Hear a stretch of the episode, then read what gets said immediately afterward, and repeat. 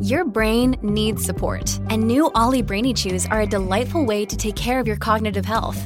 Made with scientifically backed ingredients like Thai ginger, L-theanine, and caffeine, Brainy Chews support healthy brain function and help you find your focus, stay chill, or get energized. Be kind to your mind and get these nootropic chews at ollie.com. That's O L L Y.com. These statements have not been evaluated by the Food and Drug Administration. This product is not intended to diagnose, treat, cure, or prevent any disease.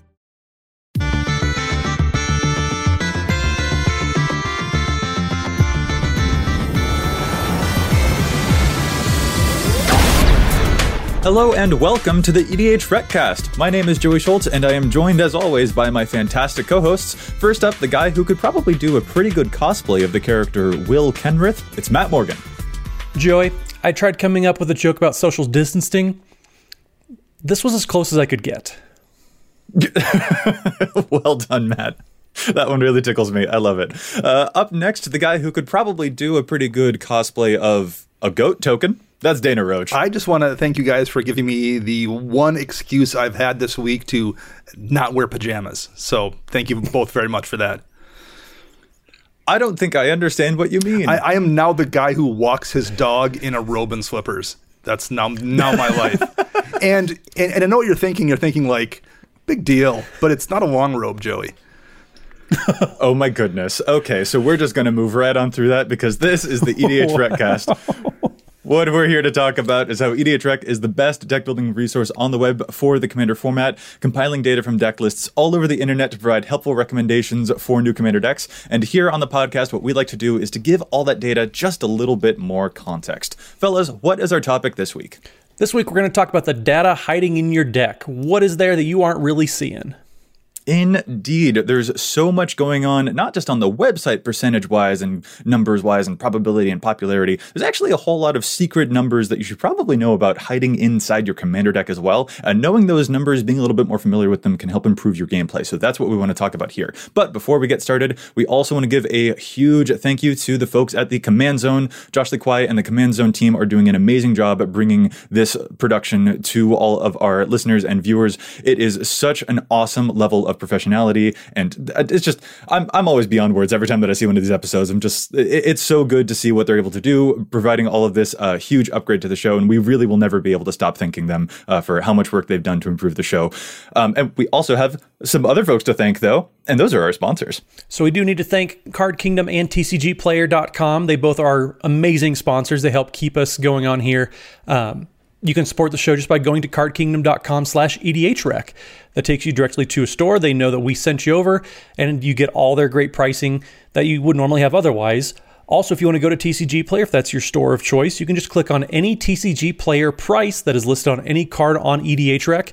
That will also take you to their website. You can buy that card. If you need anything else, say you have some spare time these days, resleeve any of your decks, make some upgrades. Maybe you just built a new deck and you don't have any more deck boxes. Both Card Kingdom and TCG Player can help you with all those needs. They'll get you fixed right up. Yeah, indeed. We are also very grateful to them, amazing sponsors of the show. Uh, so, yeah, a whole bunch of support happening here. We aren't able to gather at this particular time uh, for Magic, but that doesn't mean that we're not all still together. It's really great to have all of the support coming in from the community to bring some really fun, awesome content to uh, everyone out there. So, let's get into that content now. We're going to be talking about the data hiding in your deck. There aren't just numbers on EDHREC, there's also some important figures hiding in your decks too. And knowing those important numbers uh, can really help improve gameplay. So today, that is what we're going to be looking at: is all of those secret numbers. Some of them might be a little bit more obvious, and some of them are a little less obvious. So we just want to go through those because they can be really great to know about when you are playing. Let's get started right away. Dana, what is the first piece of data that we're going to be talking about that is hiding in people's decks? So the first piece of data we're going to talk about is relevant in Voltron decks, especially, but it's relevant in a lot of decks where you are in a position to kill someone with commander damage. And those three numbers are 7, 11, and 21. And the reason they're relevant is when you attack someone for 7 damage, it means you can kill them in 3 hits.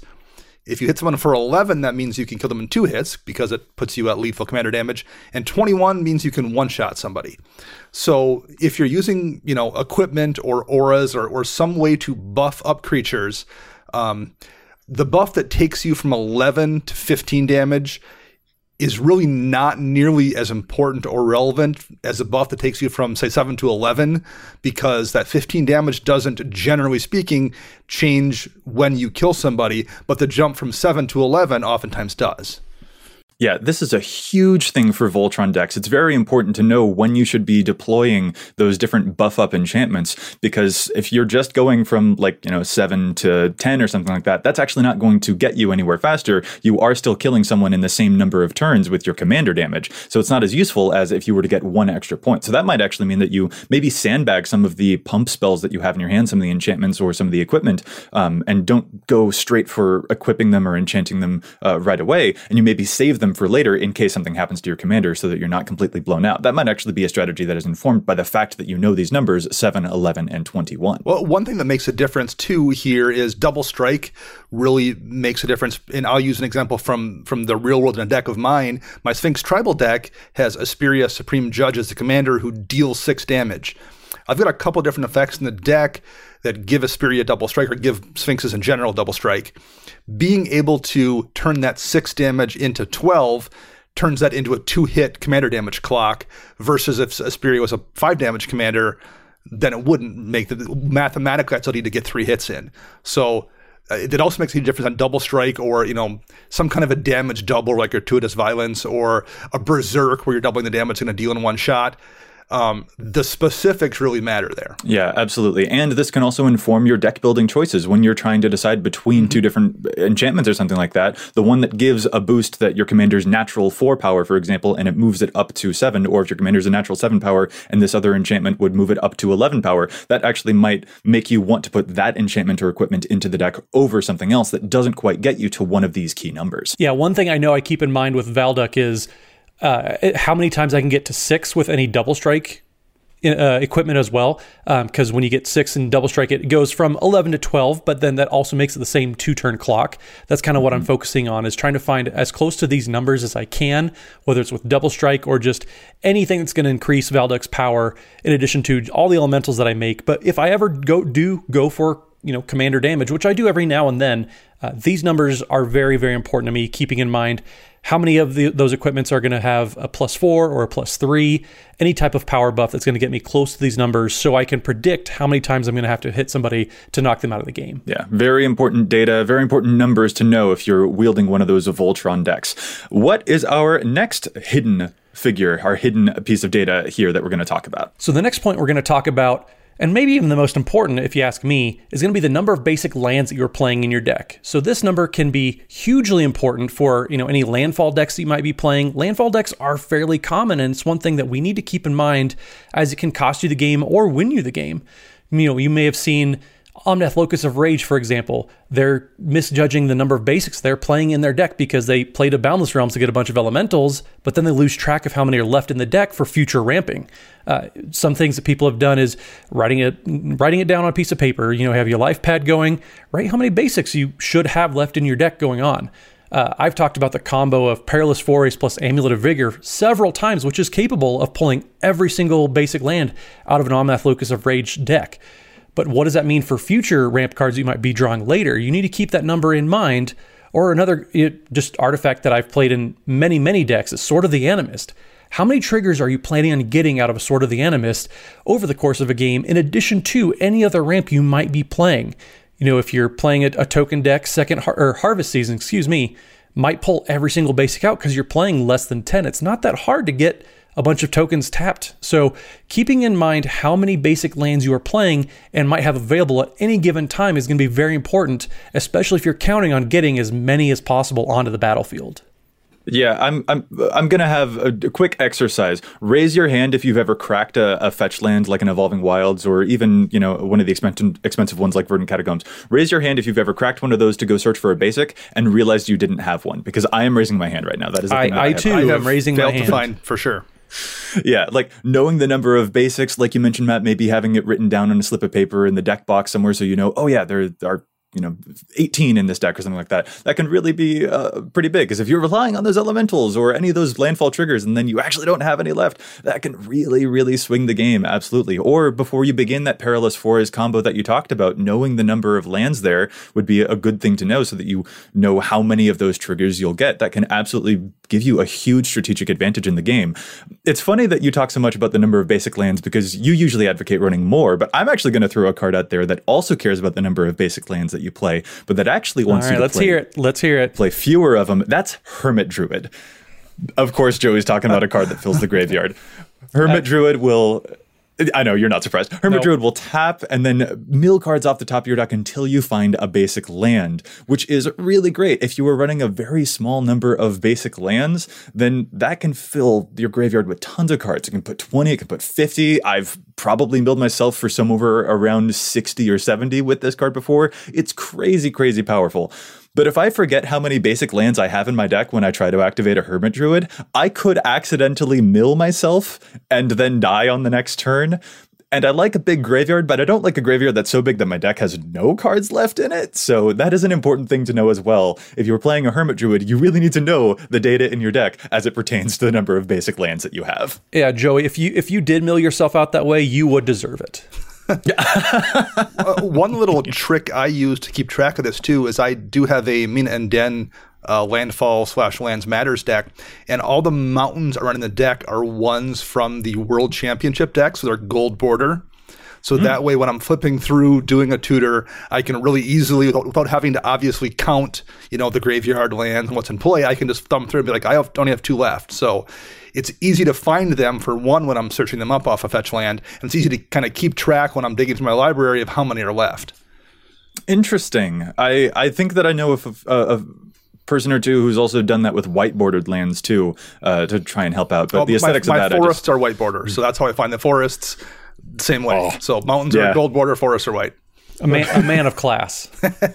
yeah, aesthetics of that give me the heebie-jeebies. So I'm not sure. I complete, but I like I like that you know those things. That's those are other strategies that you can use to help make things a little bit more efficient. But the basic land numbers totally matter for sure. And I don't think that's actually the only way that basic lands can sometimes matter too. Well, it, it matters, you know, for things like Crypt Ghast. If you're in a two color deck, there needs to be enough swamps to justify running Crypt Ghast for the most part. Um, you know, Cabal Coffers, even like Cabal Coffers is playable in a two color deck, assuming you're running like, you know, 18 or 19 swamps or something. And that's something that you can do, but you need to be consciously aware that you're doing it and, and set your deck up to, to actually function that way. Oh yeah, I run into that problem in mono black all the time, where I'm just like, hey, I want to run a bunch of these non-basics, but the non-basic lands actively make stuff like a Crypt Ghast worst, un- uh, unless I have like an Urborg to help that out. Um, but that's just a, a, kind of a weird balance that you have to push and pull against. You have to really be committed to knowing the the basic land count there for sure. So very important data point. Let's move on to our next one. It's not the number of lands, it is the number of creatures in your deck. This is a really big sticking point for me. I really want to know the number of creatures in my deck, particularly because I play the commander Sir Conrad the Grim, who deals damage to people when creatures die or when creatures are milled. Uh, basically, when creatures go to the graveyard. It's a really great deck. Um, he even deals damage when creatures leave my graveyard, which is awesome. And his signature spell in that deck for me is the card Morality Shift, which switches my graveyard with my library, which is awesome. But if I cast the spell willy nilly, it could deal a ton of damage, but if I don't know exactly how much damage it's going to deal, that is something that could actually actively cost me the game. I need to know how many creatures are in that deck if I'm going to cast this spell, because I need to know whether the spell is going to deal 30 damage, which might kill two of my opponents, or if it's only going to deal like 23 damage, which might not quite get there. That's a thing that I've run into a couple of times with this deck, so I really need to know how many creatures are actually in the deck so that if I cast the Morality Shift, I know, okay, I have three creatures in my hand, 30 creatures in the deck total, which means it'll deal 27 damage if I cast the spell with Sir Conrad in play. That has absolutely been a piece of information that locks down the game for me with that particular spell. That's not the only commander that cares about the number of creatures that you have in your deck, though. What are some other examples? Well, there's like Sidisi Brood Tyrant who mills three cards whenever she attacks. Um, she wants to have a good chance of hitting at least one creature whenever she does that mill. And in order to maintain that ratio of hitting one creature per three cards, it needs to be 33 creatures in that deck. And generally speaking, Sidisi's running things like zombies. It isn't a elf deck where you've got a bunch of one drops. And it gets tricky to hit that threshold when you're playing zombies that are a little more expensive. That's that's a lot of bodies in a deck. Indeed, yeah, and you absolutely have to keep that ratio up. You have to have a third of the deck uh, be creatures if you want Sidisi to actually get a zombie when you mill things. If you want to be- run yeah. down to If you run to 25 creatures or something, the math is just not in your favor. Yeah, if you want it to be consistent, you have to maintain as close to that number as possible. And, it matters a lot for tribal decks too. If you're using like Herald's Horn, for example, um, as a way to draw extra cards, it matters how many creatures you play of that chosen tribe. Um, the average Edgar Markov deck, for example, has 32 creatures in it. That's a pretty good number. So you draw a card one third of the time but that's one third of the time for having 32 creatures, and that's like the upper threshold for the most part for most decks. So that means if you're only drawing one one third of the time off Edgar Markov at the high end, almost every other tribal deck is worse. Yeah, that's an important thing to know if you're trying to imagine, like, is this Herald's Horn? Should I treat this as card advantage? Probably not, because it will only draw you a card, quote unquote, one third of the time with that upkeep trigger. Well, like, I regularly, when, whenever a new set comes out, the last few years, we've very frequently had at least one or so tribal cards that show up in a standard set or a um, commander set. And I oftentimes, you know, when spoilers come out, one of my friends will DM me, "Hey, is this going to go in your Sphinx tribal deck?" And I'm like, "No, there's 16 creatures in that deck. It's a 16 creature Sphinx deck. Nothing that cares about tribes is is consistent enough to really matter at all in that deck. Yeah, I think a couple other cards that you need to keep in mind are stuff that uh, has text like when you cast a creature card. Uh, Beast Whisperer, the Great Henge, those types of effects, those care a lot about having a whole bunch of creatures in your deck. So being able to get as many triggers as possible off of those types of cards, that's another, you know, small little thing that you need to keep in mind when you are building your deck. Are you only going to be able to get 15 possible triggers off of the Great Henge because you're only, you know, you only have 15 creatures in your deck plus your commander. So those are some other types of cards that just broad sense need to be considering how many creatures you have in your deck. Now, luckily, luckily, the Great Henge also, you know, will do things like gain you life and be a mana rock and put counters on things and change your oil and do your dishes and wa- watch your kids for you, paint your house. So there's extra things there that it'll take care of. So it's never going to be dead. But yeah, you have to really pay attention to those those numbers for sure. Yeah, that's um, even something that's like amazing. inspiring commander, or if it ever came to paper, would be great Right. in Commander, and it Yep. cares about all your creatures that come into the battlefield. But Mentor the Meek is an actual card that does exist along these lines. Yeah, Mentor the Meek would be another great one. If you are looking for card advantage in a white deck and you're, you know, you see that Mentor the Meek is a card that can draw you a card in white, but then your deck actually only has like three creatures that Mentor the Meek would actually meet the condition of and draw you a card. Well, that's not going to be worth it. That's not a reliable source of card advantage. So knowing the number of creatures and the nature of those creatures can be very, very important too. And Dana, I particularly like that you mentioned the Herald's Horn example because that brings us to our next section, which is the data surrounding mana pips, actually. And this is a, a pretty interesting point here that uh, I remember about a year ago, I think it was uh, Dana, you who brought it to my attention, and I've never been able to get it out of my head ever since. If you want to play that Herald's Horn, that only reduces the generic mana cost of the creatures of the tribe that you select, which means you really should be aware of how many creatures it will actually affect. And that also, that same principle applies to certain cards like Ruby Medallion. If you're playing a mono red deck, this is a great artifact to reduce the generic mana cost of your red spells. But let's say that you're running a commander like Daretti, Scrap Savant, really famous artifact commander for mono red. His average deck plays 28 artifacts, and a lot of those are colorless artifacts. So that means with his average of also like 36 lands, that means that he's the the Ruby Medallion is really only going to cheapen the cost of like 36 red cards in your deck, including Daretti. And that's not even counting some of the cards in the deck that are red but don't have any colorless mana in their costs at all, don't have any generic mana costs, like uh, Goblin Welder as an example. It just has one red pip in its mana cost. So the Ruby Medallion won't help you as a mana rock uh, for that card at all. So there's actually a lot of stuff. There's also, you know, Daretti decks tend to run stuff like Ugin as well, also a colorless card. There are plenty of situations where this thing that looks like it's going to be really great, even in a monocolored deck, might actually be not that great for helping you with your mana and knowing the exact ratio that you have of mana pips to generic mana costs can be really important when you're trying to decide whether to run mana rocks like the Herald's Horn or like the Ruby Medallion. The other one that jumps out at me is Urza's Incubator, um, which is a three mana semi rock where you choose a creature type and creature spells of the chosen type cost two less to cast. That seems really good, but I've seen a lot of times when people have that card in a deck where they only have, you know, 20 some creatures, and of those 20 some creatures, only like 15 of them take full advantage of the the two mana because they have a double colorless in the casting cost, and like one more has you know one mana, and the other four creatures are just colored costs. So like you're now spending three mana for for what is basically a mana rock that's only going to work on 15 cards in your deck. Why don't you just run a mana rock that's going to work on everything but lands for the most part? Yeah, yeah, that's a really important thing to know. Those cards look really, really spicy, but sometimes they actually don't work on a greater ratio of your deck. So it's a great thing to be aware of. Uh, Nyx Lotus is one that I've really noticed this pops up with lately since I've tried running a couple different decks.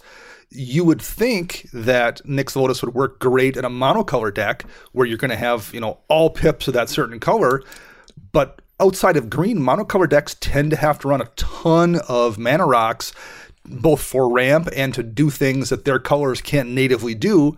So then you get a situation where, you know, you've got a good portion of your deck that's colorless, um, in addition to the other things that, you know, maybe it's just got one pip in it.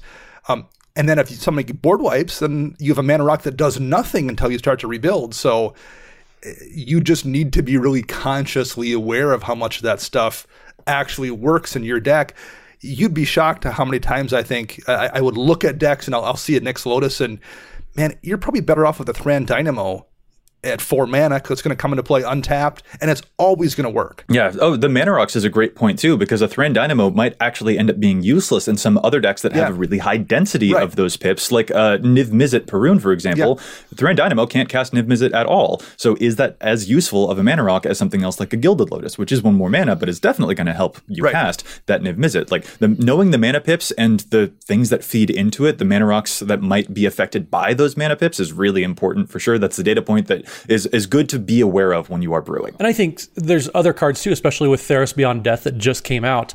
Devotion is making a comeback, so I think there's a lot of people that are looking at some cards and, and seeing the devotion, and and they're kind of throwing them in there without really knowing how well they're going to be able to support stuff beyond Nyx Lotus when it comes to devotion. I mean, Nykthos, Shrine to Nyx, was kind of the original how much mana can we make in one turn, or or Gray Merchant of Asphodel, old Gary, your, your best friend Joey.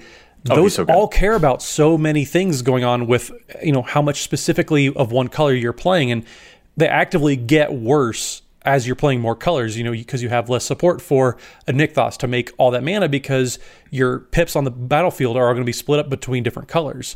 Um, what was it Chronos what was that old mechanic from all those years ago that cared about how many mana pips you had in your hand? I mean there's wasn't it Chroma, yeah, there it is. Yeah. Chroma. Chroma. Yeah, I mean, there's all sorts of cards, not just with cost reducing, but actively how does the you know how do the mechanics play out that care about the mana pips that are in your spell. So that is one thing to keep in mind beyond just the the cost reducers is cards like Nykthos, Gary, etc., that all care about what is on the battlefield specifically. We also have some data hiding in your deck as it pertains to some specific cards that we want to get to. But before we do get to those, we are going to pause for a moment to do our classic podcast segment, Challenging the Stats. There's a ton of data here on EDHREC, but we don't always agree with it. Sometimes we think that cards are seeing too much play, sometimes we think that cards are seeing too little play. So what we like to do is challenge the numbers here. Hey, it's Kaley Cuoco for Priceline. Ready to go to your happy place for a happy price? Well, why didn't you say so? Just download the Priceline app right now and save up to 60% on hotels. So, whether it's Cousin Kevin's Kazoo concert in Kansas City, go Kevin, or Becky's Bachelorette Bash in Bermuda, you never have to miss a trip ever again. So, download the Priceline app today. Your savings are waiting. Go to your happy place for a happy price. Go to your happy price, Priceline.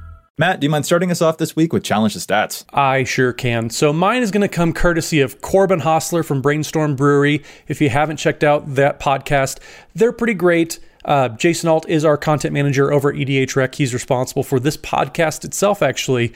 Um, but Corbin had a really good point, and he was talking about a card that he thought was primed to, to get some more exposure, and that is Ugin's Nexus. So the card that I, or the deck, I should say, that I think Ugin's Nexus is seeing too little play in is Korvold the Fae Cursed King decks. Now, yes, Korvold is good with pretty much everything, I, I, understand, but Ugin's Nexus is another one of those cards, kind of like the the Ichor Wellspring, Mycosynth Wellspring type of cards where you want those are cards that you want to be sacrificing to Korvold throughout the game.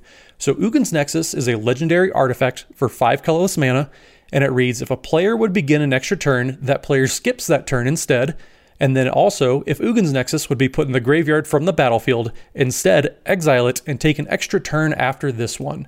So this just gives you another opportunity for a beneficial sack outlet. You get even more value beyond just the drawing a card and putting a counter on Korvold. There's a Pioneer deck that actually did very, very well. Uh, 5 Odin was playing a bunch of Korvolds and was playing a bunch of Ugin's Nexuses together and sacrificing those for just turn after turn worth of value. So right now, Ugin's Nexus is only in 1108 or 1191 decks total and is not showing up on Korvold's page at all. I think that number might be pretty low in general, but in Korvold decks specifically, this should be primed to go up.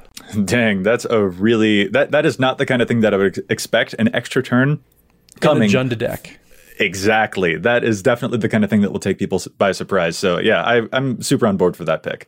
Uh, we're going to go from a card that was underplayed to my pick now, which is a card that I think is overplayed. And this is actually a pick that we've talked about on a way, way, way previous episode, but it's been like nearly a year and a half since that particular episode, and the numbers are still too high on it, so I'm going to challenge it again. This is the card Wakestone Gargoyle. Particularly, I'm looking at it within the context of Arcades the Strategist, who draws you cards for your defenders, allows your defenders to attack, and uses toughness for your defenders to deal damage rather than their power. Wakestone Gargoyle looks like a card that will help back up that particular strategy. It is a 4 mana gargoyle with defender and flying, it's a 3 4, and Wakestone Gargoyle allows you to pay 2 mana, that's 1 and a white, to say that creatures you control a defender can attack this turn as though they didn't have defender.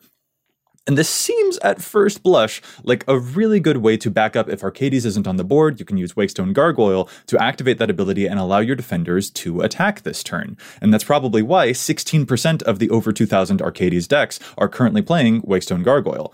Except Wakestone Gargoyle is missing a very important uh, key piece of information. And that's the thing that Arcades does, which is allow your defenders to deal damage with their toughness. Wakestone Gargoyle technically allows your defenders to attack, but they would still be dealing zero zero damage if they're a zero seven or a zero six or whatever.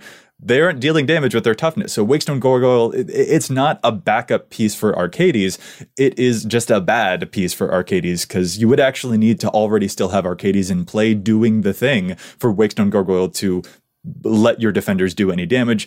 It's just not a good card. 16% of the over 2,000 people playing this one, I immediately take this one out of your deck. Just play another wall. Arcades will draw you a card for it, and you'll be real happy about it. Yeah, that, that's a good case of needing both pieces of that puzzle for it to, to really be effective. Makes a lot of sense. Yeah, and there are other backup strategies like this. Assault Formation, for example, is a good backup card for Arcades. So there are other better versions of this effect if you are looking for them, but Wakestone Gargoyle is a bit of a trap, so don't fall into it. Dana, let's move on to your challenge now. I have a listener suggested card this week. Uh, it came to me on Twitter from at LexB10823. And that suggestion was a card called Dubious Challenge, specifically in Trostani Discordant decks. And I'll refresh everyone's mind what those two cards are. Trostani was a commander from the most recent Ravnica block. Uh, the most important part of that card that says at the beginning of your end step, each player gains control of all creatures they own. Dubious Challenge is a sorcery, uh, three and a green from back in the Kaladesh block. Look at the top 10 cards of your library exile up to two creature cards from among them, shuffle your library. Target opponent may choose one of the exiled cards and put it onto the battlefield under his or her control, and then put the rest onto the battlefield under your control. Um, it's not a great card, except for that key bit of text in that Trostani commander, which lets you then regain control of whatever creature they pick. So functionally, in a Trostani deck, it winds up being four mana to dig down 10 and put two creatures, for the most part, directly into play, one under an opponent's control, and then you'll grab it at the end of the turn. So as long as you avoid exiling acidic slime or something that they can use an ETB off from, that's a pretty good bit of value.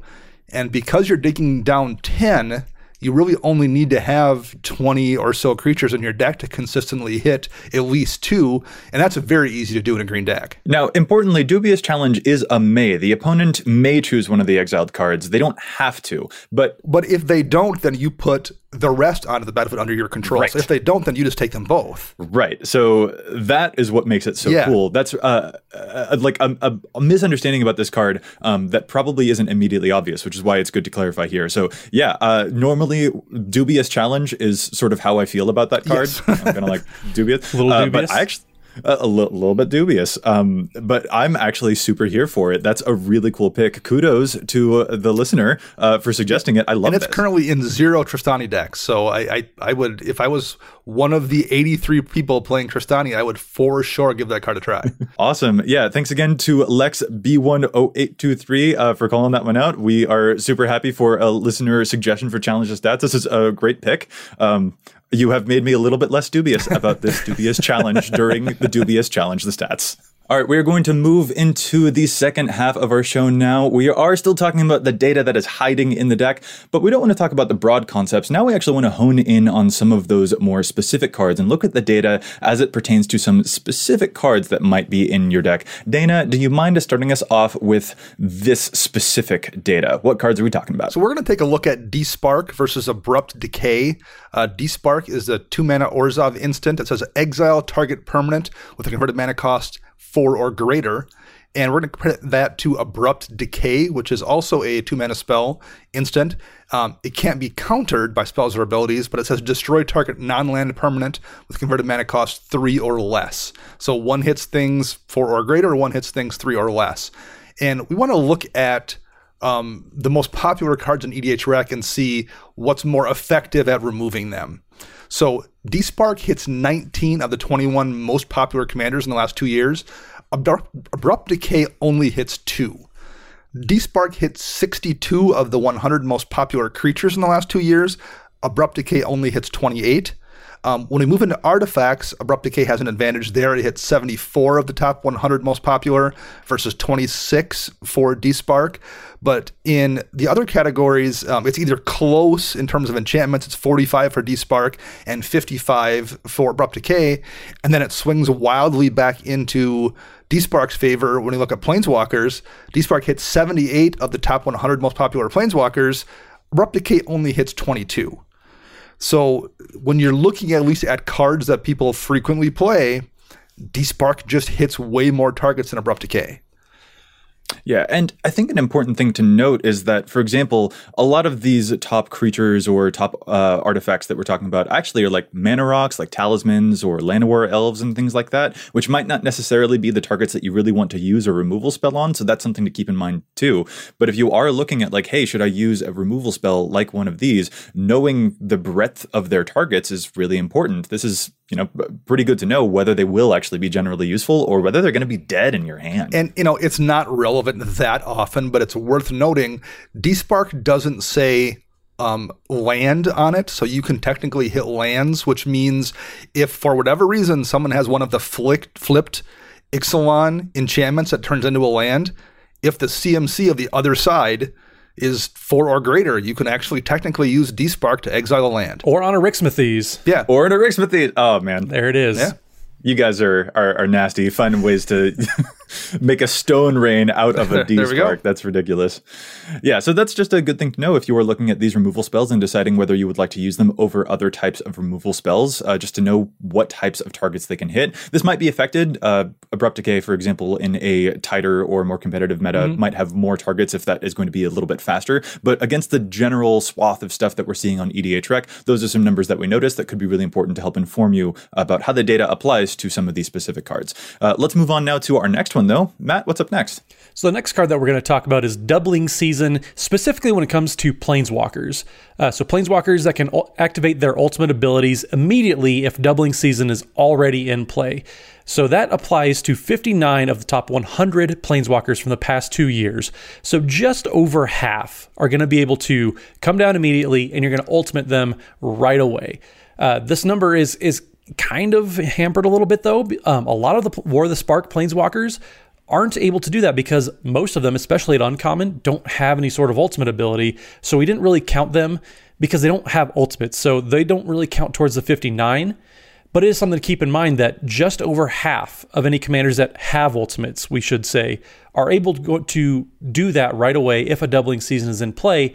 And that is typically one of the big reasons that people play a doubling season in a Super Friend style deck. Yeah, and doubling season is still good if you aren't ultimating a planeswalker right away when it comes into play. But it is good to know that if you see a doubling season in play uh, and you're up against a uh, a planeswalker deck, there's a really good chance that the next planeswalker they drop will ultimate, and that's one of the things that makes it so scary.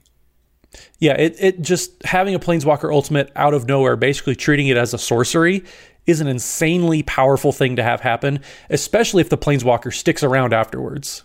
yeah, indeed. And there are some really nasty ultimates out there. So that is some uh, interesting stuff to note about doubling season. It isn't just there for the tokens and for the general stuff. Like there, Planeswalker Ultimates is actually a, a pretty decent probability looking at the planeswalkers that people uh, tend to play. There's actually uh, an above average chance that the next one they play is going to be devastating. So keep that in mind if you ever see those doubling seasons in play for your planeswalker opponents. Uh, our next one here, Dana, I believe that this particular card that we're going to look at the data for is um, a a pretty big sticking point for you actually. It's a card that you have a bit of history with. Yeah, it's a card that I've I've tried to play a couple different times.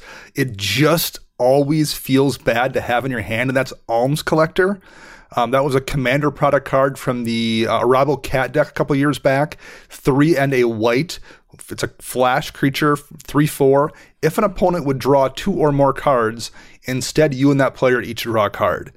Um, the big problem here is a vast majority of the most popular draw effects in Commander tend to just draw you one card at a time.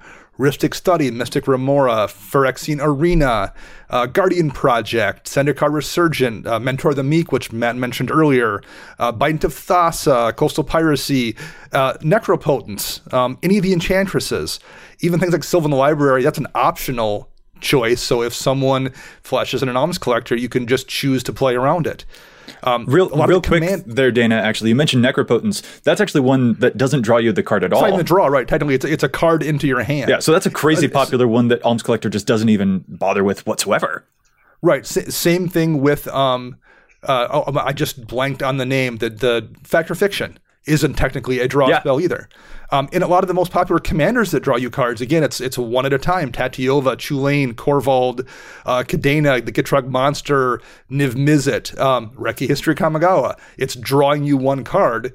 So Alms Collector is a, a, a card that really only does anything if someone's, you know, brainstorm it'll hit, but it's a relatively narrow slice of cards where it actually does any good. And you're in a white where you then have to leave up four mana to cast it and hope someone does something to draw multiple cards in a turn. Man, that feels terrible when they don't. You've just left four mana up just so you can flash in a 3 4 cat. Yeah, there are a few cards that it would be good against, stuff like Rishkar's Expertise or like a Windfall or something. But generally speaking, those are just not nearly as popular as the other effects that are drawing you cards just one at a time, which is why if people have ever felt like Alms Collector is maybe a little bit lackluster, this is kind of why. It's because actually the most popular stuff really tends to do it in small amounts compared to the other things that draw cards all at once. It's just actually not quite as common necessarily. Well, and one thing that I noticed about the, the cards that both of you guys just mentioned, Dana, you listed off Rhystic Study, Mystic Remora. You listed off a bunch of engine cards that just have a good ability to sustain card draw over a course of time. But it, like you said, it's all a bunch of instances of one individual card draw followed by an individual card draw followed by an individual card draw. Where Joey, you mentioned cards that draw cards in mass. And that's what it is better against, but those aren't really engine cards that you're worried about sticking around for multiple turns. Yes, Rishkar's expertise gets hosed by this, but there's so many more cards that you want to be worried about that this doesn't do anything to. Right. Compare that to the efficacy of like a Notion Thief, for example, yeah. where that actually does shut down those engines, which does make it way crazy powerful. Also, I feel the need to apologize to the folks at the command zone for all of the cards that Dana just listed off right there, because that's a lot of images flying up at the screen. Um, we really appreciate all the work you guys do. Thank you. all right. We're going to move on to the next one here. This is one that we've actually talked about before, although I don't think you guys were on this episode because it was during our Theros crossover with some other folks from CMDR Central, CCO, and Commander Social. Um, Um, this is actually data as it pertains to the commander Haktos the Unscarred. Haktos the Unscarred is a 4 mana 6 1 human warrior who must attack each combat of Able, and as Haktos enters the battlefield, you choose the number 2, 3, or 4 at random. And then Haktos has protection from each converted mana cost other than the chosen number. So he has an Achilles heel. He might have protection from everything except two, or except three, or except four. Um, and looking over the most popular instants can actually inform us which of those numbers would be the most desirable to help protect him from different pieces of removal. So, looking, for example, at the top 100 instants uh, from the past two years, eight of them cost two mana, stuff like Assassin's Trophy or Terminate, that can target Haktos and would be able to get rid of him if his uh, weakness is the number two. Um, when we move to the number three, 13 of the top 100 most popular instants would be able to target Haktos if his weakness is number three. You've got stuff like Beast Within or Chaos Warp. Um, but then number four is the really interesting one because only two of the top 100 instants would actually be able to target him, and those are Utter End and Death Sprout. So, really, if you are deciding to play Haktos, the most desirable number that you're going to look for there is probably the number four because that is what will protect him from the most removal.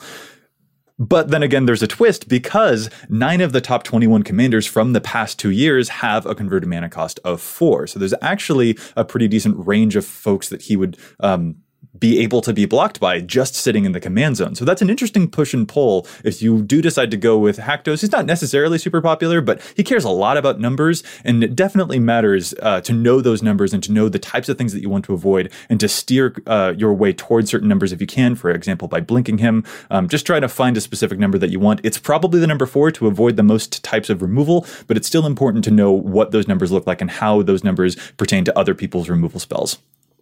All right, let's move on now from Haktos into our next one, also a very, very dense card number wise. So the next card we're going to talk about is extremely numbers dense. It is Aetherflux Reservoir. It is an artifact for 4 mana and it reads whenever you cast a spell, you gain 1 life for each spell you've cast this turn and then you can pay 50 life. An Aetherflux Reservoir deals 50 damage target creature or player. That was errated though, so it does say any target since now planeswalkers can be targeted specifically. So maybe you're sitting there and you're thinking, all right, I have 38 life, for example, and I need to get to 50 because I need to kill somebody this turn, get them out of the game because they're going to kill me. So how many spells do I need to cast to get up to that 50 life? So sure, you, you have that one life from your first spell, then you gain three life from your second spell since it happens every time and it adds one or adds more life, I should say, to each spell. Then you cast three mana or three spells and you get six life. And that number it goes up exponentially. I won't go through all the numbers. This is actually one of the easier kind of cards to graph out how much impact it makes each spell that you've cast beyond. Uh, if the Aetherflux Reservoir is that first spell you cast this turn, that gives you even less extra spells you have to cast. But the amount of life you gain for each following spell just goes up astronomically. It, uh, I mean, if you could see a graph, it just woo right up in the air. So, Matt, a quick clarification. When you said like your second spell gains you three life or your third spell gains you six life, that is total. So it does gain yes. you the first spell gains you one life, the second spell gains you two life, but that's a total of three. The third spell gains you three life, but that's a total of six. And that's a, definitely an important thing to know because if you are, like you mentioned, at a certain life total and you want to know, okay, I would need to gain 15 life, how many spells do I have to cast? Knowing those numbers can be really helpful. So maybe even just being able to refer to a graph or something, be like, hey, if I cast six spells, how much will that gain me? Ah, 21. Then that's a, something that could save you a lot of mental energy, I think, um, during the game, so that you aren't sitting there doing a bunch of math and making everyone else wait for a little while while you're doing it. That is true, and and that's one thing. Just in general, if you have a very numbers dense deck, if you have more references on hand for yourself, or you're just that familiar with your deck, that's going to make for a much, much better play experience for everyone at the table, not just for yourself. Yeah, it definitely saves you if you've already done the math separately, maybe a slip of paper, seeing a graph, um, something like that. And maybe we can provide one here on the show as well, just for quick visual reference would be uh, really cool. Um, but that is definitely uh, the kind of thing that can be really important if you are playing Aetherflux Reservoir or if you see it across the table as well. Dana, I've remember being shot down by an Aetherflux Reservoir that I didn't think you had enough spells in hand or enough mana to be able to cast a couple spells to get you to that 50 life mark. And it turns out I was just doing my math really, really poorly, and you totally did have the resources available to do Magic. it. And completely surprised me uh, with a couple of quick instants that got you past the 50 threshold and just totally blew me out. So it's also important in your deck, but also if you see it across the field too, it can be really important there yeah, too. for sure. All right. Let's move on now to another pretty numbers dense card, but maybe the numbers aren't working in its favor. That's the card Deploy the Gatewatch. Dana, tell us all about it. Deploy the Gatewatch is a six mana sorcery in mono white. Look at the top seven cards of your library and put up to two Planeswalker cards from among them onto the battlefield. Put the rest onto the bottom of your library in a random order. So at the point in the game when you can cast it, you're looking at a population of 86 cards in your deck now, at that point in time, your probability of getting exactly two walkers is 32%. so about one third of the time. Your chance of getting two or more walkers, which is what you want, so you can choose what the best ones for your situation are, is 55%, so a little more than half the time.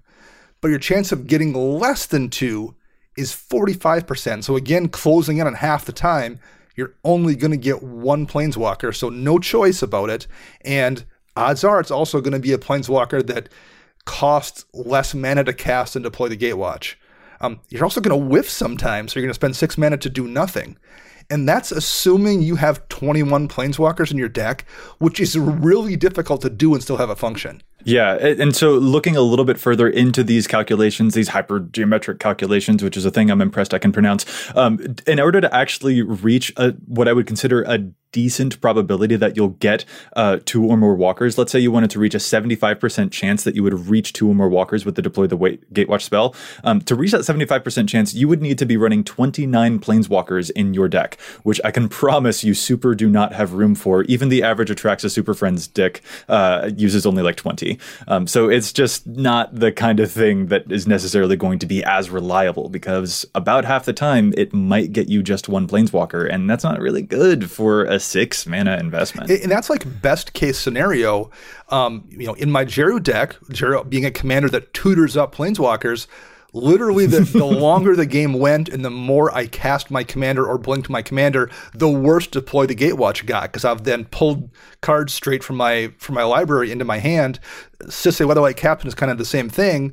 Um, another you know commonly used Planeswalker commander it's a card that the further the game goes, it, it just gets worse in a bunch of decks. Yeah, so that's a, a great observation about Deploy the Gatewatch and why the numbers probably don't work in your favor for that one. And this is a type of calculation that we can also use when evaluating other cards that also allow you to look at the top several cards of your deck and pick certain types from among them. For example, another card that comes to mind is Kruphix's Insight. This is a three mana sorcery that lets you reveal the top six cards of your library and you put up to three enchantment cards from among them into your hand and the rest go to your graveyard.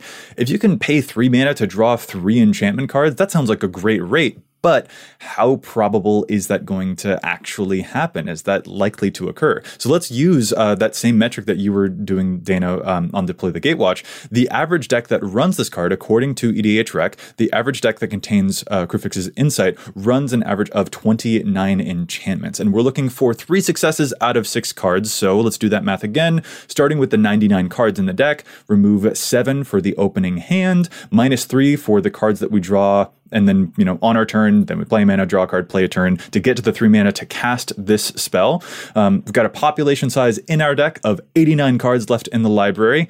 So then looking at the actual math when we cast the spell that means that we've only got about a 20% chance of actually hitting exactly three enchantments. But we have a 69% chance of getting two enchantments or fewer it's a 34% chance that you'll get exactly two and a 27% chance, 27% chance that you'll get exactly one. So really, I think I still kind of like this better than a simple draw spell, um, like some type of divination effect or something like that um, in the average enchantress deck, uh, because it does have a semi decent chance of drawing you a couple of things, but it still has a low chance of whiffing completely, but only like a one third chance of drawing three cards. It's not stellar. And every color kind of has their own little types of effects, like Kruphix's Insight, like Deploy the Gatewatch. You have cards like Lead the Stampede or the Antiquities War, pieces of the puzzle. So there's there's a bunch of these types of effects. We're just talking about a few that are, are fairly specific and the math behind them, but it's not hard to find any type of card that you want to be looking at the math in there. Uh, Lead the Stampede cares about creatures, Antiquities War, artifacts, art, instant sorceries, any type of spell you, you, can probably have a card that will try to filter out for those types of cards. And, and, to use the Antiquities War, for example, I have my Vela artifact deck as running the Antiquities War and Tezzeret Agent of Bolas, which do a similar thing looking at the top five cards for an artifact.